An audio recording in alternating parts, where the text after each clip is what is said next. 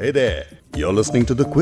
अभी हाल ही में विदेश मंत्री एस जयशंकर ने कहा कि अंग्रेज़ों ने हमें 200 साल गुलाम बनाकर रखा है और आज के हिसाब से 35 ट्रिलियन डॉलर भारत से लूट कर ले गए हैं। हम बचपन से सुनते आए हैं कि हमारा कोहिनूर इंग्लैंड में रखा है। लेकिन इन खबरों पर सिर्फ़ दिल से आह निकलती थी। लेकिन आज हम आपको एक ऐसी खबर सुनाएँगे जिसे सुन के दिल से सिर्फ़ और सिर्फ़ वाह वाह ही निकलेगी। ब्रिटेन में पड़ा हमारा 306 करोड़ रुपया हमें अब फाइनली मिलने जा रहा है। ये पैसा था निज़ाम का और इस पर पाकिस्तान ने भी अपना दावा ठोक रखा था। लेकिन मसला क्या है? आखिर हमारी जो अमानत थी, उसमें पाकिस्तान खयानत क्यों करना चाह रहा था? इस खजाने के पीछे की कहानी क्या है? यही है आज हमारी बिग स्टोरी पॉडकास्ट का टॉपिक और मैं हूँ फबीहा सैयद। पूरा मामला समझने के लिए आज हम बात करेंगे हैदराबाद बेस्ड ब्लॉगर और जर्नलिस्ट यूनुस लासानिया से जो बताएँगे हैदराबाद एनेक्सेशन और निज़ाम के फंड ट्रांसफ़र की पूरी कहानी। So essentially after the money was transferred also you know the 1 million sterling dispute because the Nizam asked for the money to be return and then Pakistan also claimed the money और बात करेंगे the Quint के legal editor Vakasha Sachdev से जो इस case के legal पहलू को समझाएँगे। एक्चुअली अभी इस इसमें आपको अभी समझाया कि इसमें पाकिस्तान के क्या क्या आर्ग्यूमेंट्स थे उन्होंने।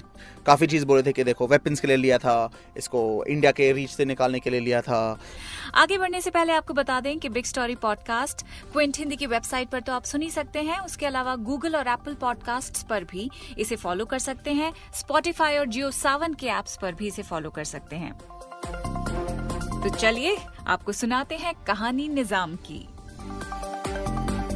हैदराबाद के आखिरी निज़ाम मीर उस्मान अली खान के पैसे को लेकर हिंदुस्तान, पाकिस्तान का जो डिस्प्यूट यूके हाई कोर्ट में पिछले 70 साल से चल रहा था, उसका फैसला यूके हाई कोर्ट ने 2 अक्टूबर को भारत के हक में सुनाया है। यस फाइनली अब ये केस क्या था? केस ये था कि 1948 में हैदराबाद के निज़ाम की तरफ़ से करीब एक मिलियन पाउंड ब्रिटेन में पाकिस्तान के हाई कमिश्नर रहीमतुल्ला को ट्रांसफ़र की गई थी। उस रकम की कीमत अब 35 मिलियन पाउंड है, यानी कि करीब 306 करोड़ रुपए हो गई है। पिछले 70 सालों से निज़ाम के पोते मुकर्रम जाह, जिन्हें भारत का समर्थन हासिल था, वो इस कोशिश में लगे थे कि ये पैसा पाकिस्तान नहीं, बल्कि उन्हें मिलना चाहिए। दैट्स राइट इनहेरिटेंस की इस जंग में पाकिस्तान इस पैसे को क्लेम करने में जुटा हुआ था। पार्टीशन के एक साल के बाद जब निज़ाम ने ये एक मिलियन पाउंड की रकम लंदन में जमा कराई तो उस वक्त वो एक बड़ी ही मुश्किल राजनीतिक स्थिति में थे। एक तरफ़ तो वो पाकिस्तान को ज्वाइन करना चाहते थे तो दूसरी तरफ़ उनकी रियासत, जिसमें हिंदू संख्या में मुसलमानों से ज़्यादा थे, वो पाकिस्तान से कई हज़ार मील की दूरी पे थी।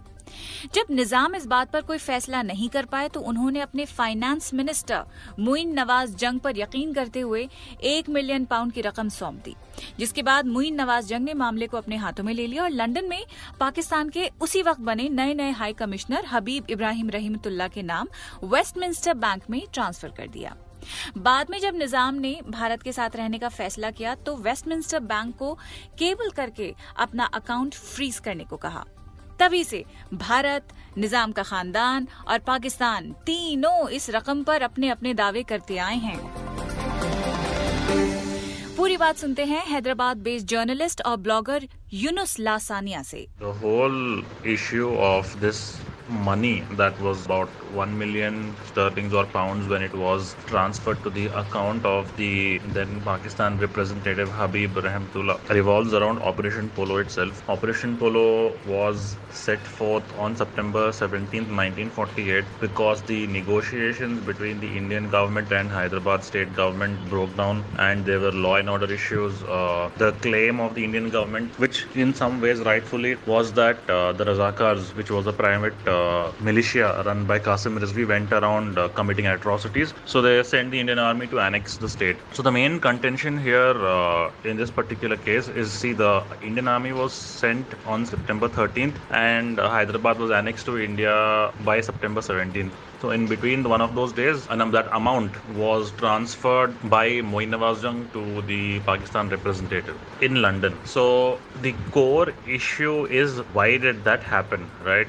And Pakistan's contention was that India had quote unquote invaded Hyderabad, that uh, it had supported the Hyderabad state by supplying arms and ammunition or whatever service it was for which it received that money. The thing is, Moin Nawaz Jung was a cabinet minister under the last government of Hyder- of the Hyderabad state, which was then run by Usman Ali Khan, the last Nizam, last and seventh Nizam. Moin Nawaz Jung was one of the two people, in fact, who had the authority to manage the Nizam's account, or one of the few people.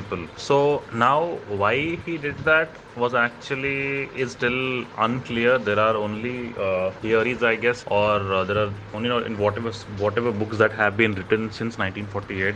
Major General Syed Ahmad Ali Druz he writes that that amount was transferred and that uh, Moin Nawaz Jung basically used that money f- to you know to help uh, refugees who left from India to Pakistan. But even that is also unfounded. कहानी में अभी twist है। इस खजाने पर किसी और की भी नज़र थी और वो है प्रिंसेस ताहिरा साल 2001 में प्रिंसेस ताहिरा ने आंध्र प्रदेश के उच्च न्यायालय को बताया कि वेस्टमिंस्टर बैंक में जमा रकम में से पाँच मिलियन पाउंड की वो हकदार थीं, क्योंकि उनकी शादी निज़ाम के पोते मुकर्रम जहा से हुई थी और अब तलाक हो चुकी है, इसलिए बतौर मेहर प्रिंसेस ताहिरा अब उस रकम की हकदार हैं। 2001 में गार्डियन पेपर में छपी एक खबर के अनुसार मुकर्रम जहा के दोस्त सदरुद्दीन जावेरी ने बताया कि हालाँकि जहा की कई पत्नियाँ हैं, लेकिन प्रिंसेस ताहिरा उनमें से नहीं हैं। उन्होंने बताया कि वो तब तुर्की में अपनी पांचवी बीवी राजकुमारी और चंडी के साथ रहते थे। निज़ाम के इस फंड के बारे में जब पूछा तो उन्होंने यहाँ तक कह दिया कि निज़ाम के पोते मुकर्रम जहा को उन पैसों की सख्त ज़रूरत है। वो कर्ज में हैं और इस्तानबुल के एक छोटे से अपार्टमेंट में रहते हैं। उन्होंने ये भी कहा कि ब्रिटिश सरकार अब उन्हें अनदेखा कर रही है। अब जबकि ब्रिटिश हाईकोर्ट से फैसला आ ही गया है तो सवाल है कि क्या अब ये पैसा भारत सरकार और निज़ाम के परिवार में बटेगा? ये समझते हैं द क्विंट के लीगल एडिटर वकाशा सचदेव से। एक्चुअली अभी इस, इसमें आपको अभी समझाया कि इसमें पाकिस्तान के क्या क्या आर्ग्यूमेंट्स थे। उन्होंने काफ़ी चीज़ बोले थे कि देखो वेपन्स के लिए लिया था, इसको इंडिया के रीच से निकालने के लिए लिया था, यहाँ पे क्योंकि ऑपरेशन पोलो जब हुआ था, हैदराबाद में, वो सब इलीगल था।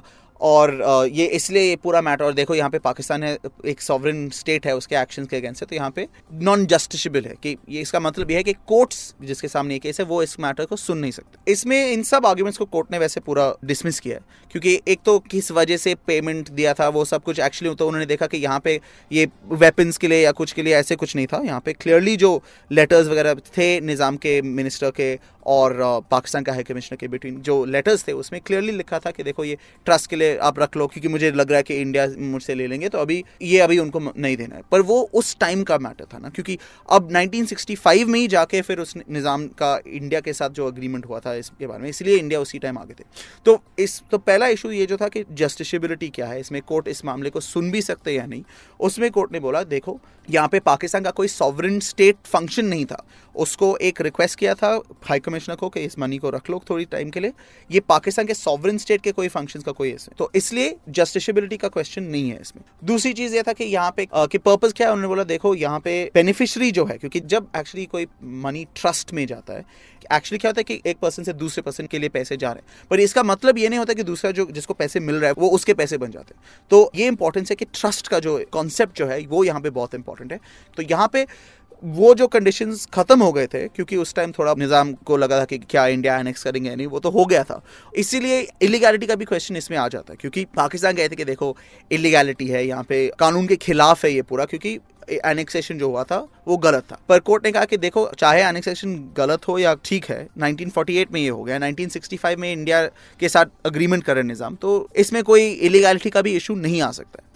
इसमें एक और काफ़ी इंपॉर्टेंट एक्चुअली चीज़ हुआ था, क्योंकि यहाँ पे सॉवरन इम्यूनिटी का के वजह से केस काफ़ी देर के लिए डिले हुआ है। ये टाइम बार इसीलिए हुआ है क्योंकि पाकिस्तान ने सॉवरन इम्यूनिटी का वो क्लेम किया था। क्योंकि उन्होंने अगर 1954 में क्लेम किया, फिर उन्होंने 2013 में ही उसको वेव किया है। और अगर ये क्लेम नहीं होता 1954 में, तब तो केस टाइम में भी फ़ाइल हो सकता था क्योंकि ये नहीं हुआ है।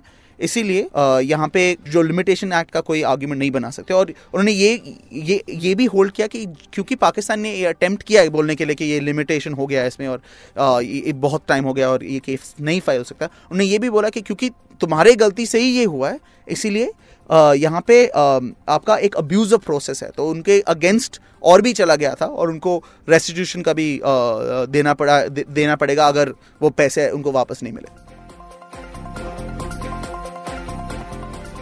खजाने की कहानी तो आप समझ गए हैं, लेकिन अब निज़ाम का किस्सा भी सुन लीजिए। आज दुनिया के सबसे अमीर लोगों की फोर्ब्स जैसी कोई लिस्ट निकलती है, और उसमें सबसे अमीर का नाम देख आप शायद रश करते होंगे कि कभी हमारे देश का कोई शख्स दुनिया का सबसे बड़ा अमीर क्यों नहीं बनता।